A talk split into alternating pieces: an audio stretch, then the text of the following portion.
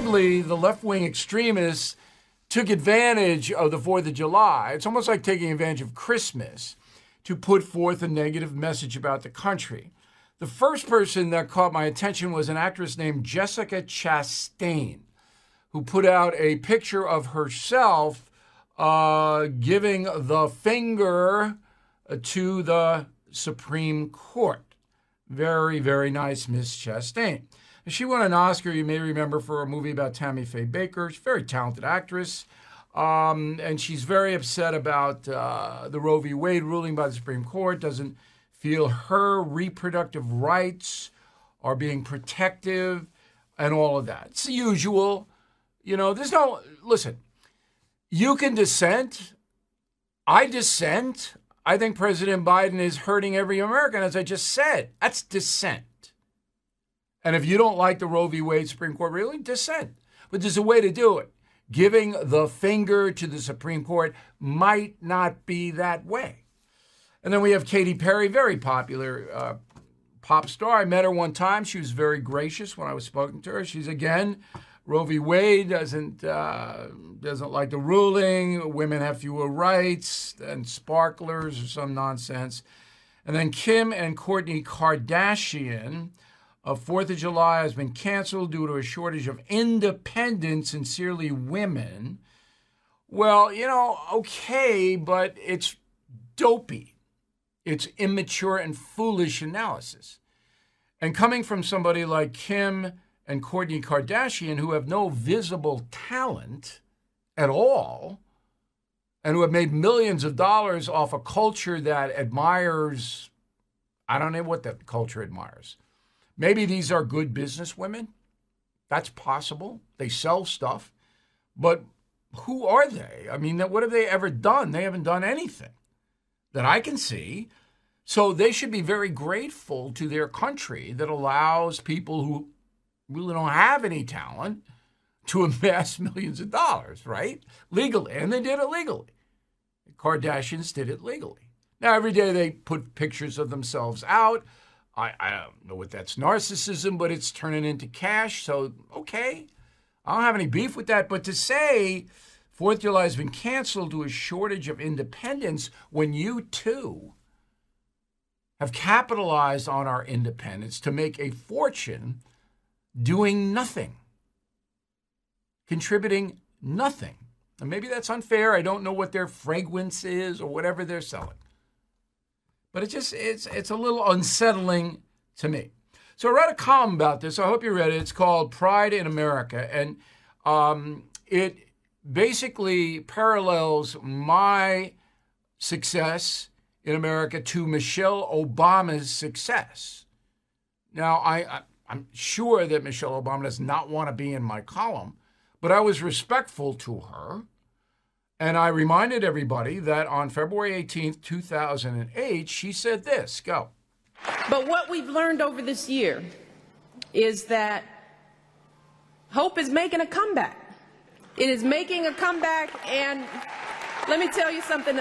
For the first time in my adult lifetime, I'm really proud of my country. And not just because Barack has done well, but because I think people are hungry for change. All right, so her husband, Barack Obama, did not like that comment. I know that for a fact. And Michelle Obama, you know, first time in my adult lifetime, I'm really proud of my comment. In my column on BillO'Reilly.com, I explain what she meant by that. Okay, so I hope you all read it. So summing up, 4th of July celebrates our independence, celebrates that we're the greatest country on earth, and we provide the most opportunity for the most people. Therefore, I can back up that statement because there are millions of people trying to sneak in here. Why? Because they don't think they're going to have independence as women? Jessica Chastain, Katy Perry? Is that why millions of women all over the world want to come here because they think they're going to be persecuted? Like they are in Saudi Arabia and many other countries? Is that what you think? Is it? So, you know, my slogan is the spin stops here. I'm going to have to expand that to the dopiness stops here. All right, joining us now from Austin, Texas is Tim Kennedy. You may know him He kicks people in the head, or he used to. And he has a new book out called Scars and Stripes, an unapologetically American story of fighting the Taliban, UFC warriors, and myself. It's a bestseller. And I just want to give, Tim, before we start the interview, your resume so people know that you joined the Army on February 4th, 2004. All right. In 2007, you completed Ranger School. You were a sniper, among other things. You went to Iraq to fight. You went to Afghanistan to do the same thing. And then on October 16, 2017, you retired from the U.S. Army.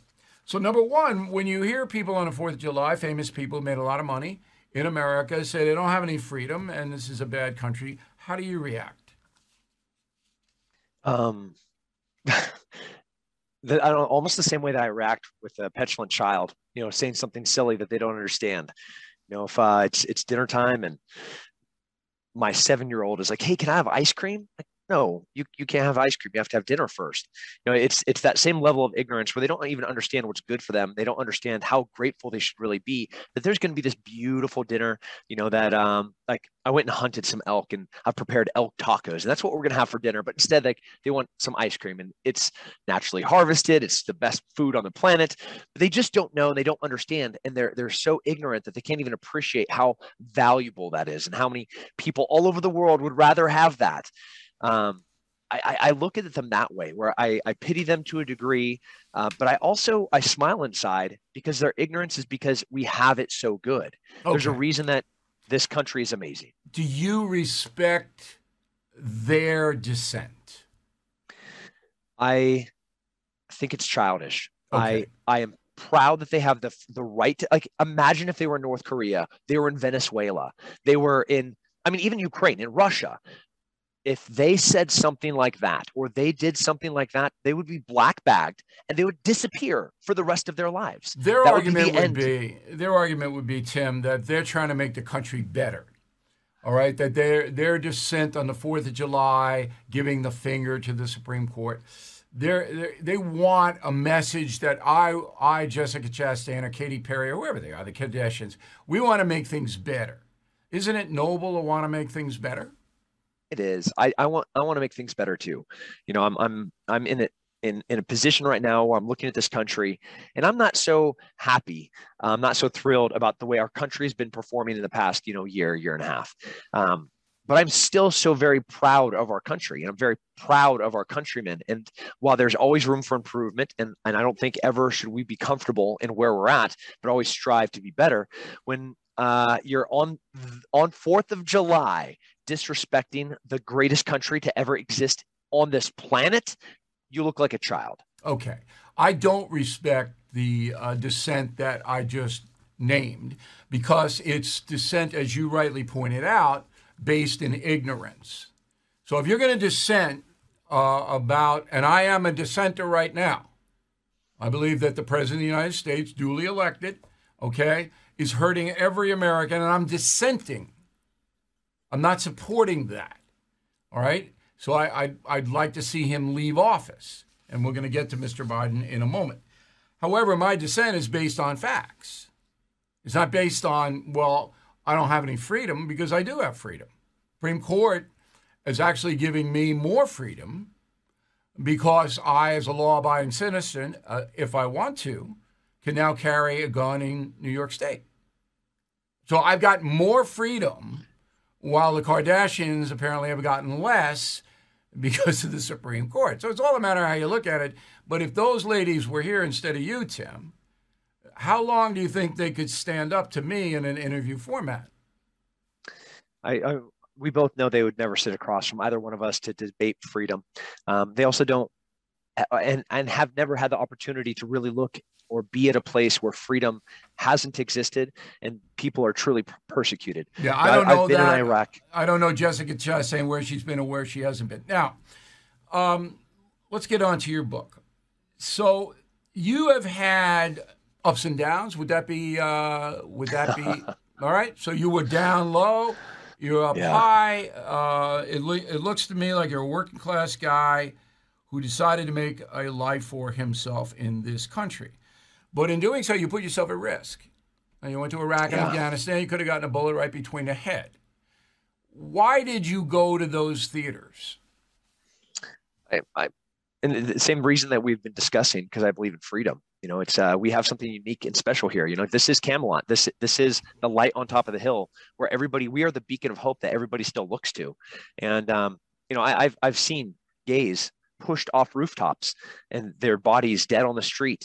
You know, so when people talk about the freedoms being, you know, inched back here in the United States, it's insane and so childish and ignorant ultimately, because they don't understand what it's like everywhere else.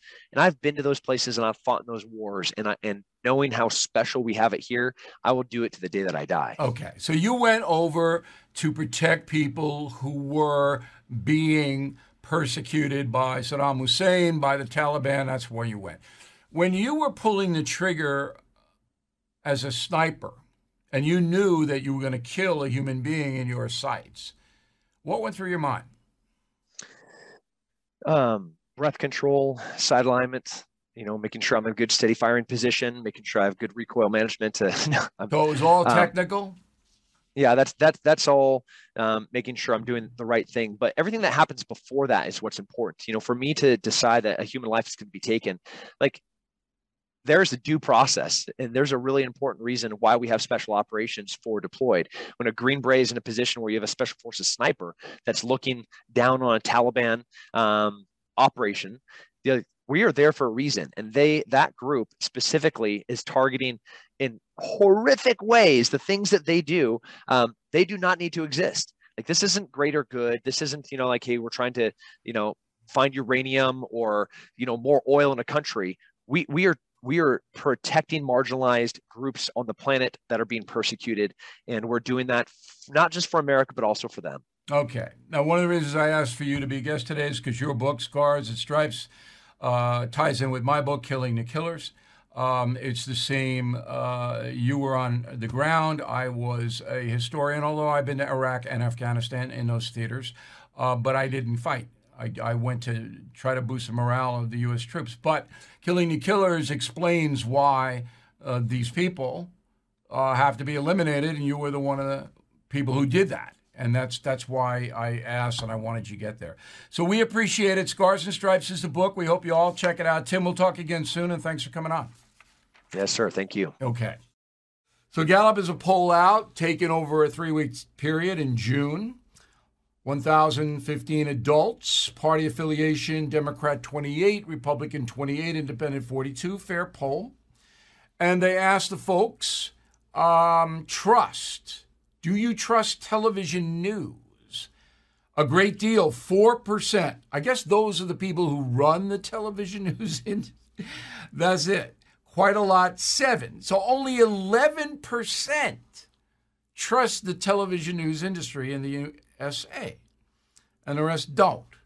49% have no trust, and very little trust in television. Now, I worked in this industry. I have worked in it for 47 years now, and I started when I was 12, you know, so you can make all those jokes.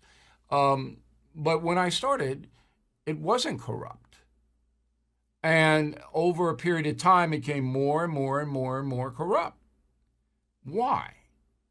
When I started, the corporations, generally speaking, and I worked for corporations from day one, they stayed out of the news arena because they said, all right, we need it, you know, to bolster our image, but we're not looking to make a lot of money off it.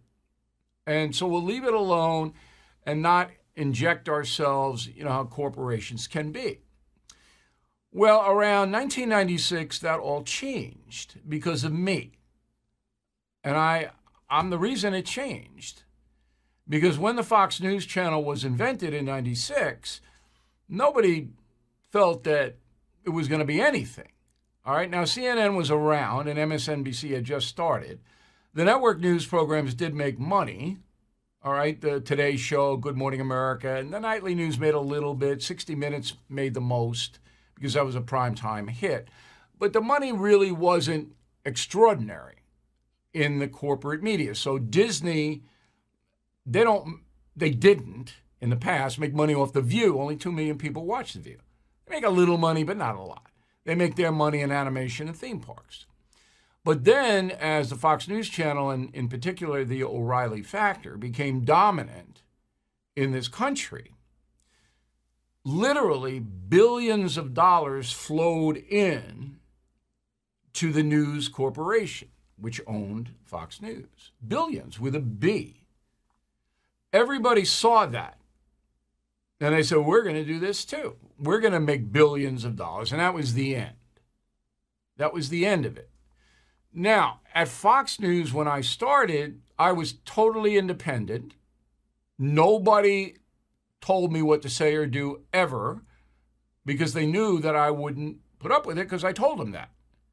When I left, after 20 plus years, that rule for me was still in place, but not for everybody. So now, almost all the commentators and reporters on television news, whether it's network news or cable news, do what they are told. Though there is a management level that dictates what you will see and hear. CNN is the best example of that because the dictum went out, we hate Trump, you are to get information and commentary to destroy him. Across the board. And that's what CNN did. MSNBC is different because they tried to imitate Fox News. Fox News tilted right into the traditional conservative precincts to give those people something to watch. They didn't have anything to watch before Fox News. So MSNBC said, well, we're going to do this left. They were not successful. They aren't successful now. They make some money, but, you know, it's not anything like the Fox News juggernaut remains. They still make billions of dollars. They're selling off my numbers still. So anyway, once the corporations got in to television news and started to dictate what Americans would see and hear, then everything changed. Now, there are good reporters. Obviously, they, you know, reporters that bring you honest information, but they are heavily outnumbered. And when Trump came in, he blew everything up because it was either we love Trump or we hate Trump. That was it. And the audience that hated him went in to watch the hate. The audience that loved him went in to watch the love.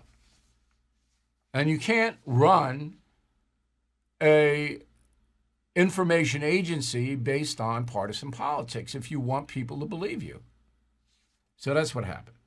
So the next thing on a Gallup poll was newspapers. 16% of Americans trust newspapers, and 80% don't. That's a different thing. Newspapers never made a lot of money, all right? There are 3 dominant newspapers, or there used to be, in America. The New York Times, the Washington Post, and the Los Angeles Times, okay? All 3 of those newspapers decided not to be newspapers when Trump got elected. Now they are supporters of the Democratic Party. That's what they are. Okay, those papers, they work with the Democrats to promote what the Democrats and liberal America wants. And that's it, across the board. Look at the contributors on the op-ed page of the New York Times. There are no doctrinaire conservatives at the paper, none. And there are like 12 to 15 liberals. Washington Post has George Will, but we all know about poor George and what happened to him. I'm not even going to bother with it anymore. If you don't know him, then that's okay. LA Times almost out of business. They're so militant left.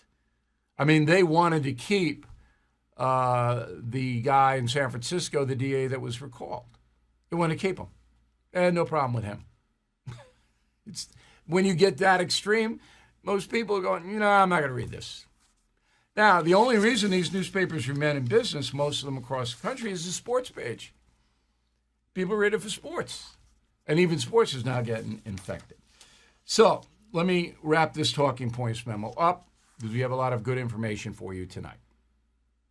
When 330 million Americans cannot get honest information, democracy gets hurt. All right, the Washington Post's motto is democracy dies in darkness. Okay, well, okay, Washington Post. Your spotlight is on liberals, promoting them. That's what you do. Okay, so don't tell me democracy dies in darkness when you're part of the darkness. So when we the people can't get the truth or facts, verifiable facts, how can we make decisions? You know, I've told you over and over and over, people believe what they want to believe right now in America. That is the trend. They don't care whether it's true or not. They want to believe it, they're going to believe it. If you want to believe that the election of 2020 was a fraud, a massive fraud, that's what you're going to believe, right? And if you want to believe that Donald Trump was a fascist dictator who wanted the Capitol to be looted and destroyed, that's what you're going to believe. Doesn't matter what the facts are. Just doesn't matter. And even if they find facts, if the facts go against a narrative, like Hunter Biden, right? If the facts go against the narrative, we all know Hunter Biden is a grifter, that he made millions and millions of dollars because his father was vice president. Everybody knows that. That's not in dispute. They don't report it. Black it out. So that's what Gallup found out, that there's no trust anymore in the television news or the newspaper industries. And when you can't get honest information, so all the people are now going to the internet for information. That's insane. There are no editors there. There's nobody there that says, hey, Lenny, you can't say that about O'Reilly if it isn't true. Lenny can say whatever he wants. It's frightening. That is the big reason our country is in decline right now. That's the big reason Joe Biden's president. He doesn't deserve to be president. He is a terrible president. Everybody's getting hurt. And who backed him? Who backed Joe Biden for that job? You know who. Let's go to the border. So every day I wait for the Biden administration to say something about the border. Something. All right? 476,000 migrants escaped apprehension from U.S. authorities during the fiscal year 2022, which just ended. It's not, they don't do the yearly, they go October to October. About 500,000, they estimate, got away. Well, what is Biden saying about it? Roll the tape. If we are to advance liberty and justice, we need to secure our border and fix the immigration system. And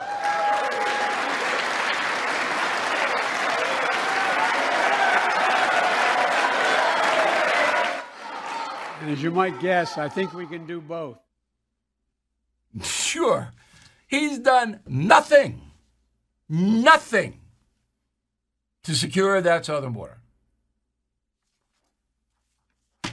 Remember the caravan in May that was between about 10,000 people coming up from Guatemala through Mexico? Whatever happened to that? I don't know. It was there in May and now it's gone. Well, the Mexican police and army broke it up. However, they allowed the migrants that came into Mexico from Central America to stay in the country for 30 days. Yeah, like anybody's looking for them. That signaled to the migrants, hey, we got to get to the border, the U.S. border, which is where they want to go anyway, and we got to speed it up, which they have. Now, we don't have apprehension stats for June yet. They'll come out shortly. But, I mean, it's the only media that covered the breakup of the caravan was CNN.com, not CNN, their website, and Fox News. Okay. The UN issues a study, all right, on migration, and it deems the U.S.-Mexico border the deadliest land route in the world. UN. 2021 was the deadliest year at the United States-Mexico border since 2014. 1,238 migrant deaths down here. There were far more than that, but this is what the UN could find. All right. But Joe Biden, you know, yeah. Joe, you got any comment on this? You know, about the 32 that died last week in a hot truck? Yeah, you know? Joe? Joe? All right, let's bring in a guest who knows everything about this, much smarter than I am. Her name is Laura Rees. She's the Heritage Foundation Director of Border Security and Immigration Center. Ms. Rees has 25 years' experience with immigration. And she worked most recently as acting deputy chief of staff for the Department of Homeland Security on management and immigration under the Trump administration. So when you hear Joe Biden do nothing, when you see him do nothing, how do you assess all this? I'm very worried about it. I feel like we are back at a pre-9/11 posture. The president spoke of border security. He said those words in the State of the Union, but he isn't lifting a finger to secure this border. And that's his most important job, is to protect this country and protect Americans. And he is doing anything but. As an expert, is there a why behind Biden's inaction? It seems to me that he is bowing to the radical left groups that want a very open border. There seems to be no limit or ceiling to the number of illegal immigrants they are willing to let in.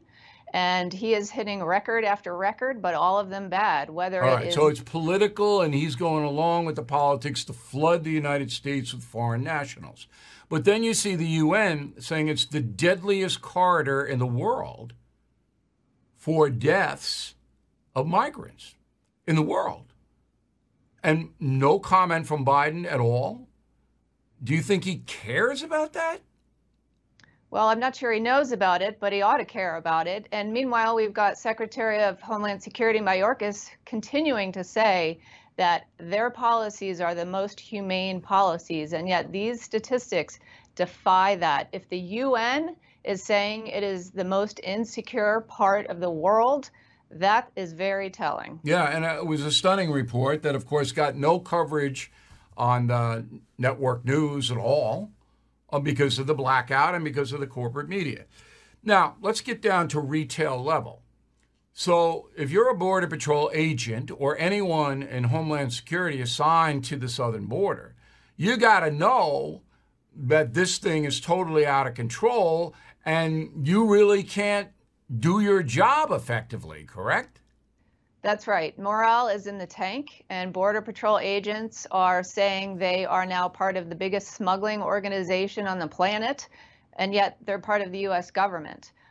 They call themselves travel agents because they are just processing more illegal aliens into the country instead of returning them out of the country or enforcing our laws. Now, the other thing that Biden ignores totally is the fentanyl, heroin, methamphetamine, cocaine flood that accompanies an open border.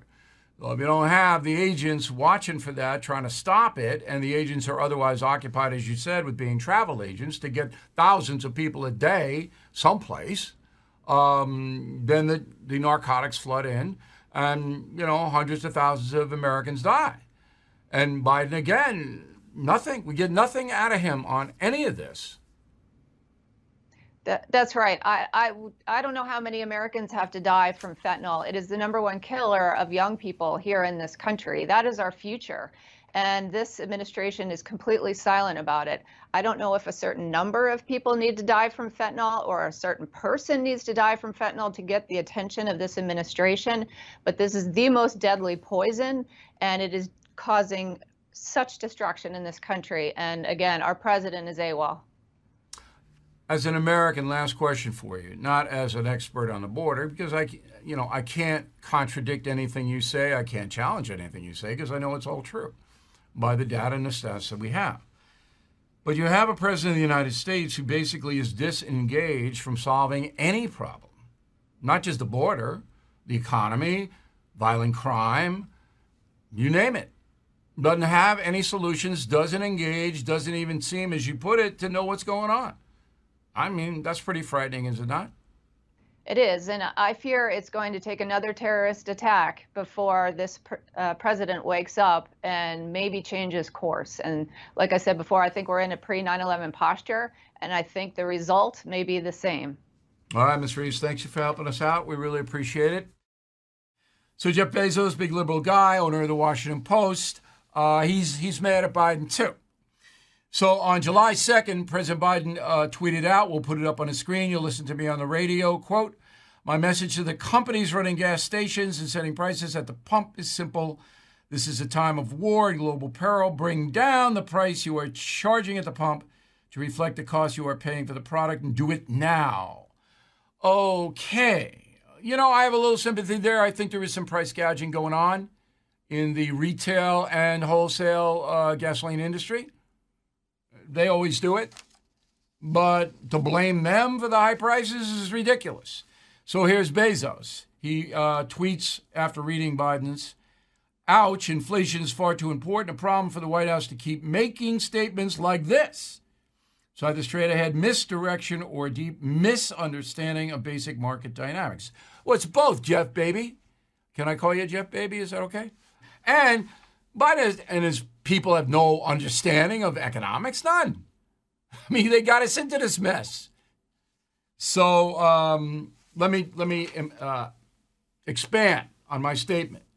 So about 6 months ago, I told you, well, I'm speculating, but I think it's possible that Joe Biden's not going to make his 4 years. That's 6 months ago. I saw this coming. And now people in his own party, like David Axelrod, big people, are going, I don't know. Now, they can't do anything. Biden can't do anything to November. They've got to try somehow with abortion or whatever issue to stop the coming Armageddon in the midterm election. They will not be able to do that. It's all about the economy. People are being punished. They're not going to vote for the Democrats. Republicans are going to come in. I believe they'll take both houses. Okay? Could be wrong about the Senate. It's a lock. They'll take the House. Bye-bye, Nancy Pelosi. She's marginalized. A lot of things will happen after the midterms. Anyway, Biden's got to stay where he is in the faint hope that the Democrats can make a comeback in time for November. After they get waxed, then what does Biden do? He's not going to get any legislation through in his final 2 years in office. Nothing. All right? Executive orders are going to be challenged. Every time he signs something, it'll be in federal court the next day. All of the committees in the House, and most likely the Senate, will then be ginning up investigations of his son, Hunter Biden. That's where they're going to go. It's going to be revenge for January 6th. Republicans say, all right, you do it to us, we're going to do it to you. So Biden's going to get dragged into Hunter Biden. That's going to be big. Media will suppress it, but you can't suppress that kind of a thing. All right, so then the Democrats are going to go, holy you know what? We're going to be doomed in the 24 presidential sweepstakes. And by the way, the Democrats desperately want Trump to run because they figure that's the only chance they have because a lot of people still hate Trump. So anyway, Biden's sitting there for 2 years. They got to get him out of there. Now, yes, Kamala Harris becomes the president if Biden resigns because of health reasons. That's how it would go down. Health reasons. Okay, I have to resign because you know how it goes. By the way, I found out something over the weekend pretty interesting, and I believe it's true. The Secret Service has now told Joe Biden he cannot ride a bicycle ever again while he's president. I believe that's true. Anyway, so keep your eye on it. Could be wrong. I'd say 30 to 35% of a chance of this. And there you go. Did you know Fast Growing Trees is the largest online nursery in the USA? With more than 10,000 plant varieties and millions of satisfied customers. I have their trees and plants at my home, and they're fantastic. Have you had your fair share of landscaping woes and wasted weekends at crowded nurseries? Finding Fast Growing Trees will be like stumbling upon a hidden treasure, believe me. With Fast Growing Trees, it's different. From fruit trees to houseplants, they have it all delivered right to your doorstep. Plus, their plant experts are always available for advice. And here's the best part. This spring, they have up to half off on select plants. And my audience can get a extra 15% off by using promo code BILL at checkout. So please go to fastgrowingtrees.com, use promo code BILL at checkout. Everything is expensive these days, you know that. The government is printing trillions of dollars and consumer prices higher than ever. If the government continues its printing and spending, the dollar could continue its free fall and lose its coveted role as the world reserve currency. Let's hope that doesn't happen. But there are a few things you can do right now. American Hartford Gold can show you how to protect your money, your retirement, your hard-earned savings against inflation by helping you diversify a portion of your portfolio into physical gold and silver. Start with a short phone call, and they can have physical gold and silver delivered right to your door or put inside your 401k or IRA. So please call or text them right now. Tell them Bill O'Reilly sent you. Call 877-444-GOLD, 877-444-GOLD, or text GOLD to 65532. Again, that's 877-444-GOLD, or text GOLD to 65532.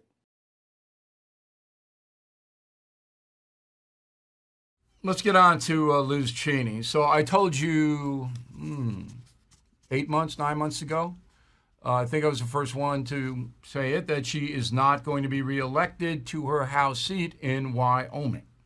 So let's, we have data that will back that up, but let's get to her because a lot of conservatives liked her before Donald Trump. So Liz Cheney despises Donald Trump because Donald Trump attacked her father, the former Vice President Dick Cheney. Now, if somebody attacked my father, I wouldn't like him either. Right? Okay, and that's why the Bushes don't like Donald Trump. So, okay, that's all normal. But Liz Cheney went far above the personal beef. All right, she is the point person in trying to take Trump out of politics through the January 6th committee. Here is Ms. Cheney. Go. We are confronting a domestic threat that we have never faced before. And that is a former president who is attempting to unravel the foundations of our constitutional republic. And he is aided by Republican leaders and elected officials who've made themselves willing hostages to this dangerous and irrational man. All right, so there you go, alienates the Republican Party. Then she put out a request in Wyoming for Democrats to register as Republicans to vote for her in the August 16th primary. And of course they won't, because the next day Cheney goes out and slams pro-abortion people. So liberals aren't gonna do that. So she's got nobody. And here's the proof. This is a poll by Fabrizio Lee and Associates in Wyoming, June 1st, 2nd. If the Republican primary were held today, who would you vote for? Liz Cheney, 28%. Harriet Hagman, 56%, her Republican challenger in the primary. So Cheney's out. Now, the problem here, and one other thing, Cheney, as I said, is a point person on the committee. Pelosi anointed her that to keep the Democrats kind of in the background.